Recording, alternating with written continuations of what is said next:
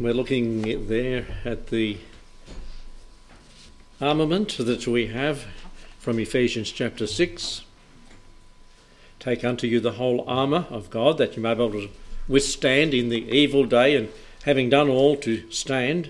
Stand having your loins girt about with truth, number one, having and having on the breastplate of righteousness. So we've seen the scriptures that we sow, the uh, loins girt about with truth, and we looked last week at the sanctity that we show, the breastplate of righteousness.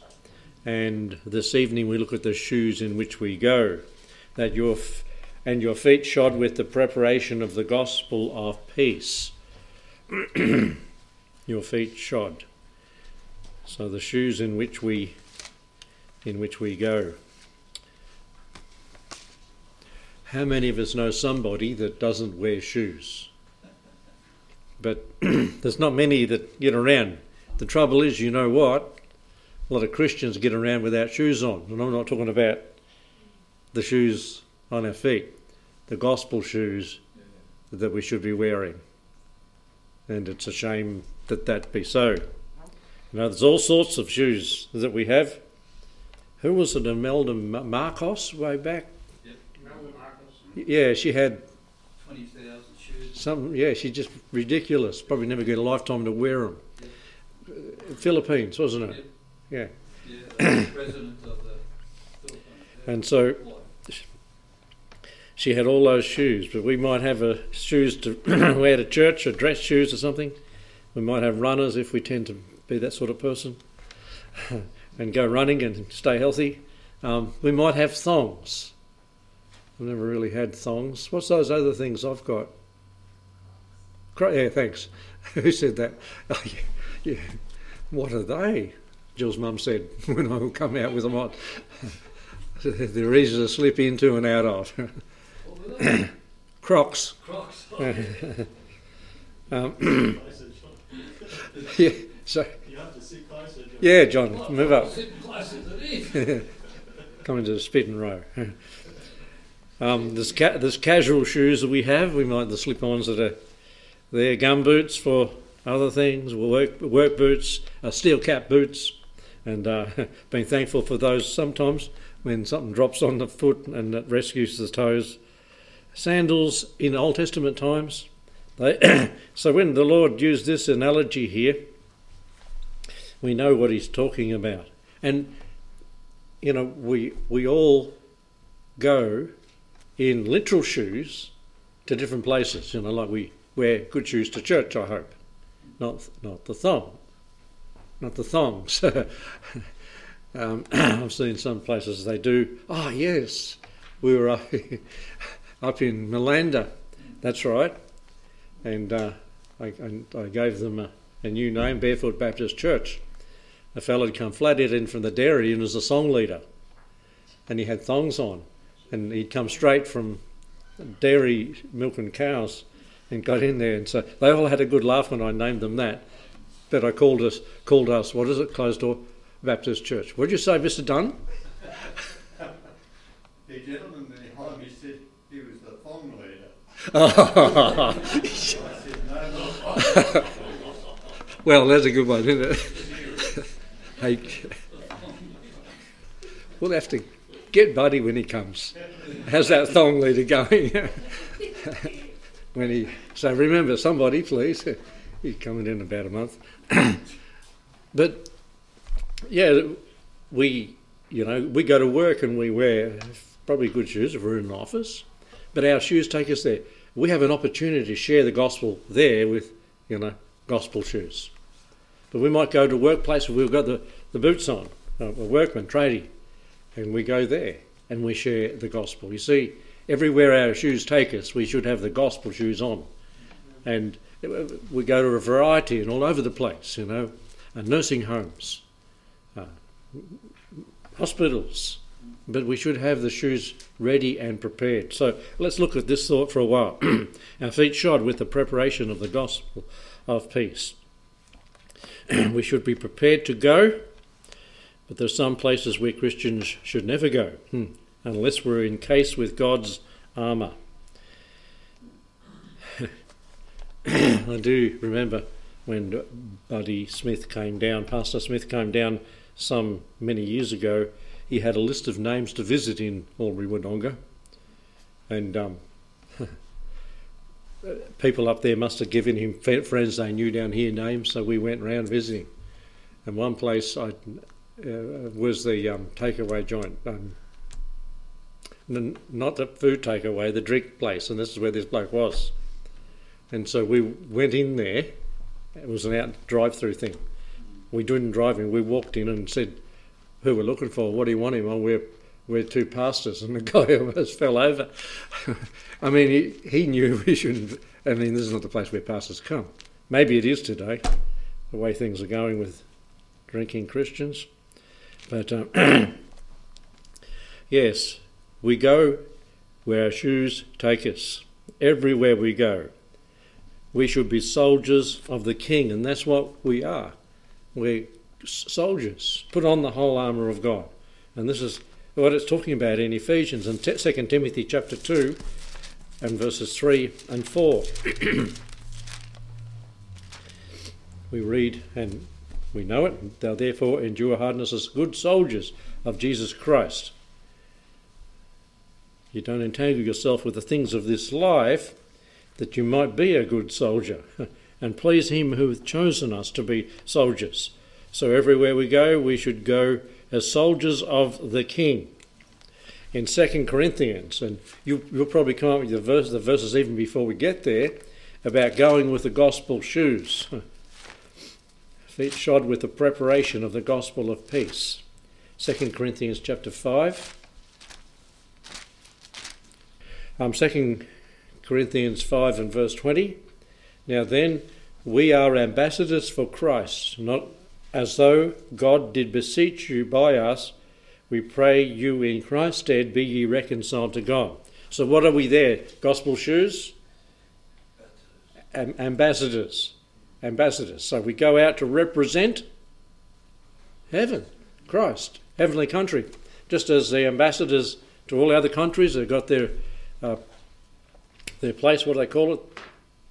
Embassies? Embassy, thanks. Yeah, the embassy shifted, like the US shifted the embassy from Tel Aviv up to Jerusalem, and they're going to build a swanking big new one too, apparently. and the next up, next couple of years, they're going to put a big, big new one in in Israel, in Jerusalem. But the embassy is a representative, or that's where they go from as ambassadors out to the country. Now, when when the uh, countries do something that the other country doesn't like, they sometimes kick the ambassador out or take their ambassadors home or whatever it is. But we are ambassadors. We represent heaven. We tell people what how to get there, what it's like, and what God wants of us. I mean, there's a there's a whole sermon in being ambassadors, isn't there? If you study that out and we, talk to a an ambassador and say, what's your responsibilities? What's your job description? and you'd find some good pointers there for Christians to, to take on. That's another. Um, let's go to 2 Corinthians 5, back up two verses. Therefore, if any man be in Christ, he's a new creature. All things are passed away. Behold, all things are become new. and all things are of God, who hath reconciled us to himself by Jesus Christ, and hath given unto us the ministry of reconciliation. So, right there with ambassadors, this is the feet shod with the preparation of the gospel of peace, reconciliation, a ministry that we've been given.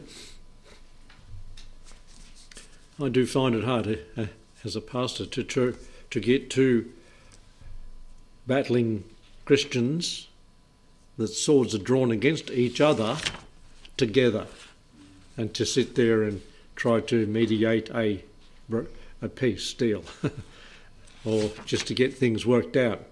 But as Christians, we're there to go to the unsaved people and tell them that they, they need to be reconciled to God so that when they die, they go to heaven. Because without reconciliation, there is no hope. They are the enemies of God. And so, feet shod with the ministry of reconciliation, feet shod as ambassadors, feet shod as good soldiers of the Lord. Now, now to Matthew, if I said Matthew, where's one that points to us as having the gospel shoes on in Matthew? It's called the Great Commission, yes. The Great Commission. Matthew 28, verses 19 and 20. So mark, mark these down in shoes, the shoes in which we go, bearing the news, the good news of the gospel. Matthew 28, 19 and 20.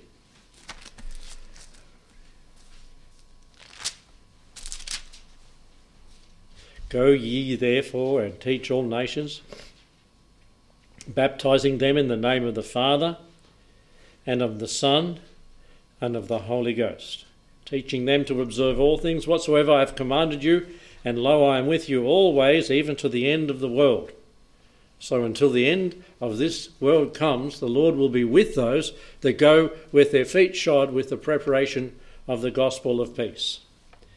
Go and teach all nations. This is a this is not a, well, if you want to go, you can go. This is a, not a, an invitation. This is a command. Thank you. This is a command to go with the preparation of the gospel of peace, teaching them, baptizing them, getting them discipled, as it says in verse 20, teaching all things whatsoever I've commanded you. And the Lord will be with us as we go. So they're good, uh, we're good news bearers, the Great Commission.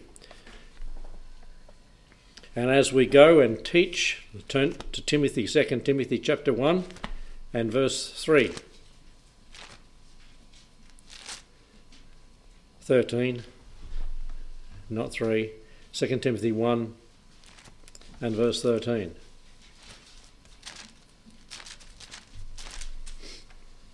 Hold fast the form of sound words which thou hast heard of me in faith and love which is in Christ Jesus. In chapter 2, Thou therefore, my son, be strong in the grace that is in Christ Jesus. The things that you have heard from me among many witnesses, the same commit thou to faithful men who shall be able to teach others also.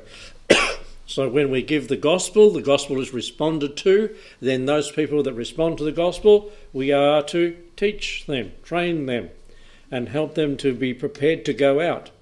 The things you've heard, well, let, let's see how many generations are here. Thou, therefore, my son. So there's Paul and Timothy. That's two. Be strong in the grace. The things that thou hast learned from me, this is still the same too among many witnesses, all the other people that are saying the same thing. Commit thou to faithful men who shall be able to teach others also. There's like four generation where it's gone to one, to one, to one, the next one, and the next one.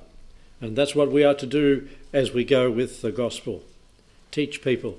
Have you ever had the privilege of having a person that's newly saved or get saved through your testimony and then have the privilege to feed a hungry spiritual soul? They're like a sponge in the water, aren't they? and they just love to take it in. And they ask questions. What about this? What about that? What does that say? What does that? And they keep. They grow. They grow very quickly if they're, know, they're really fair income about it in the first few years. And it's wonderful to see that. And that wow, you know, all the the, the, the factor of beginning to comprehend who God is and what He has done is a, a great thing. And so it's an encouragement. When, when a person becomes a Christian in a church, it's encouragement. Hey, it's an encouragement in heaven when we go the, with the gospel shoes on and somebody gets saved, there's joy in the presence of the angels of God when somebody is saved. And the only other ones up there that are fellow believers that already died in Christ, if they're rejoicing in the presence of the angels. Uh, um, let's go to First Peter. Yes, we're upholders of truth, teachers of the, the next generation and the next generation, and usually we last about four generations. I mean, after that we're we're there, we're gone. But we see that. You see, you, you, you, can be a child, you can be a, um, a parent, or you can be a grandparent or a great grandparent. And so usually, once you get to that, you haven't got long to go until you're in heaven. but that we see that happen over, and it would be great to see that happen in our spiritual lives too. You, you think of it in a church if you've been there long enough. Let's think of our first group of teenagers that were at the church here. Um, when I come here, they were teenagers. I wasn't much older than them. There's the, all the all the nah, all the Goff children. They were here. They were teenagers. Michael Fraser, the Flag children, Janice, Janice Timsham, Jan Day. Did you say? Yeah. Yep, she was one of the teenagers. But that sort of that group grew. And then there's another batch come, and then another, and another, another, and so it's. I think there's about five groups, and they get friends, and there's another group just becoming young adults, and there's a new group coming on now, and there's another batch in the in the Good News Club coming up, and you see them grow and go on, pray, they go on for the Lord. And I, and I hear prayer in men's prayer time for that often, that the young people will go on for the Lord and grow in the Lord and, and, and see them grow as they are taught the Word of God and understand what it really means, the impact it has on their life. Um, First Peter, we're going, chapter 5. Be sober, be vigilant. Verse, verse 8 because your adversary the devil, like a roaring lion, walketh about seeking whom he may devour. No, this is not the reference.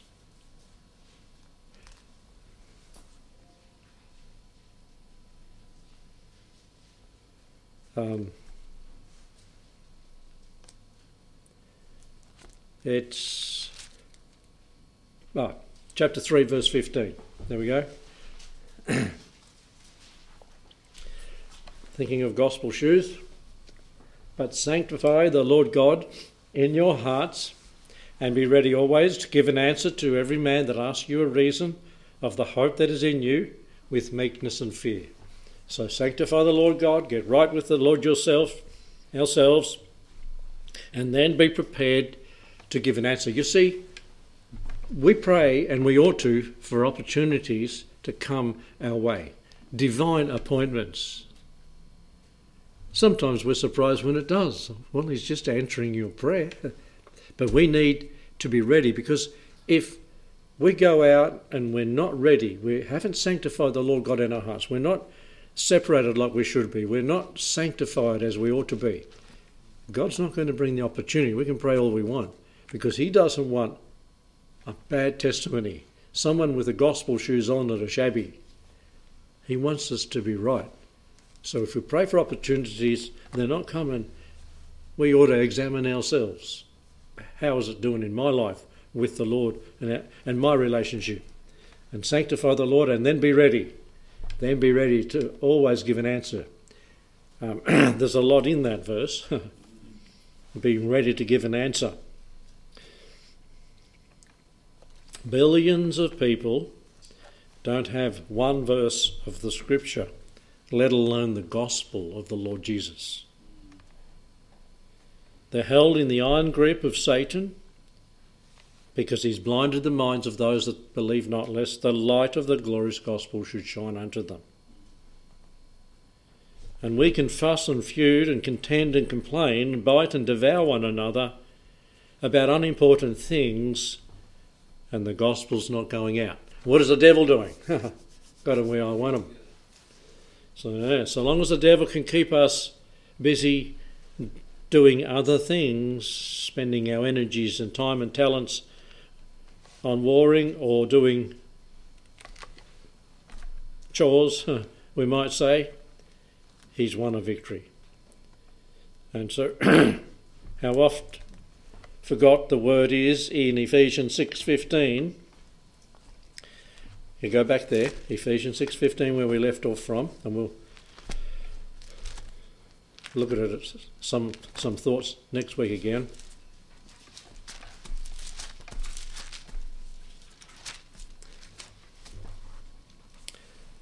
Put that your feet shod with the preparation of the gospel of peace. What's the word there that's important? Your feet shod, and it has to, has to do with what we just talked about in the First Peter's, yeah, preparation, preparation, preparation. ah, we need to prepare. Sometimes we shrink back from testifying because we're not prepared. We're not ready. We don't have what we should in our mind. We don't have it firmly fixed. We're not sure of ourselves. We've not been studying to make ourselves approved workmen that are not ashamed. We haven't got the memory going to memorise verses that are appropriate and important as we wear the gospel shoes. What are some verses that we might have in preparation to have this gospel going out through us? 1 John 1 9. If we confess, is. Yep. The Romans, there are the Romans, the John, Revelation, they're all. Actually, yes. Excuse my message.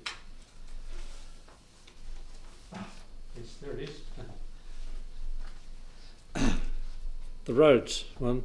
Hebrews Road, Revelation Road, First John Road, Isaiah Road, and Romans Road. The fact of them being sinners and that's in each one of these these books. The judgment of sin. Um, and we, I did make a big heap of copies of those once. This one's getting a bit tattered, but it's got all the different verses in all the different books you can have. And okay, Romans Road that is very clear when it comes to Romans chapter ten, and that's the accept Christ by faith. That's about the fourth thing and just point out that they're sinners, point out that God judges sin, point out that Christ died for their sin, and then how to accept Christ as Saviour. And assurance and security, but praying that God would work too. I mean, we sow and we water, but God gives the increase. And so as we go with our gospel shoes, we need to be prepared. And if you'd like to take a copy, of this. We could photocopy a few. I've got some better ones than this.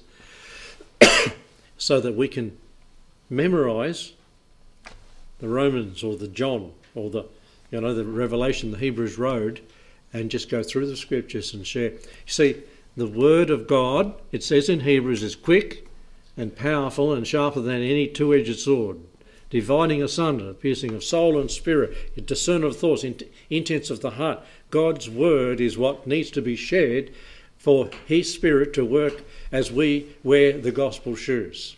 And so I think it's pretty simple. He hadn't made it hard, but He's given a command to go. So, how about the gospel shoes? We'll consider some of these things later, I mean, next time, Lord willing, that we might be prepared to go.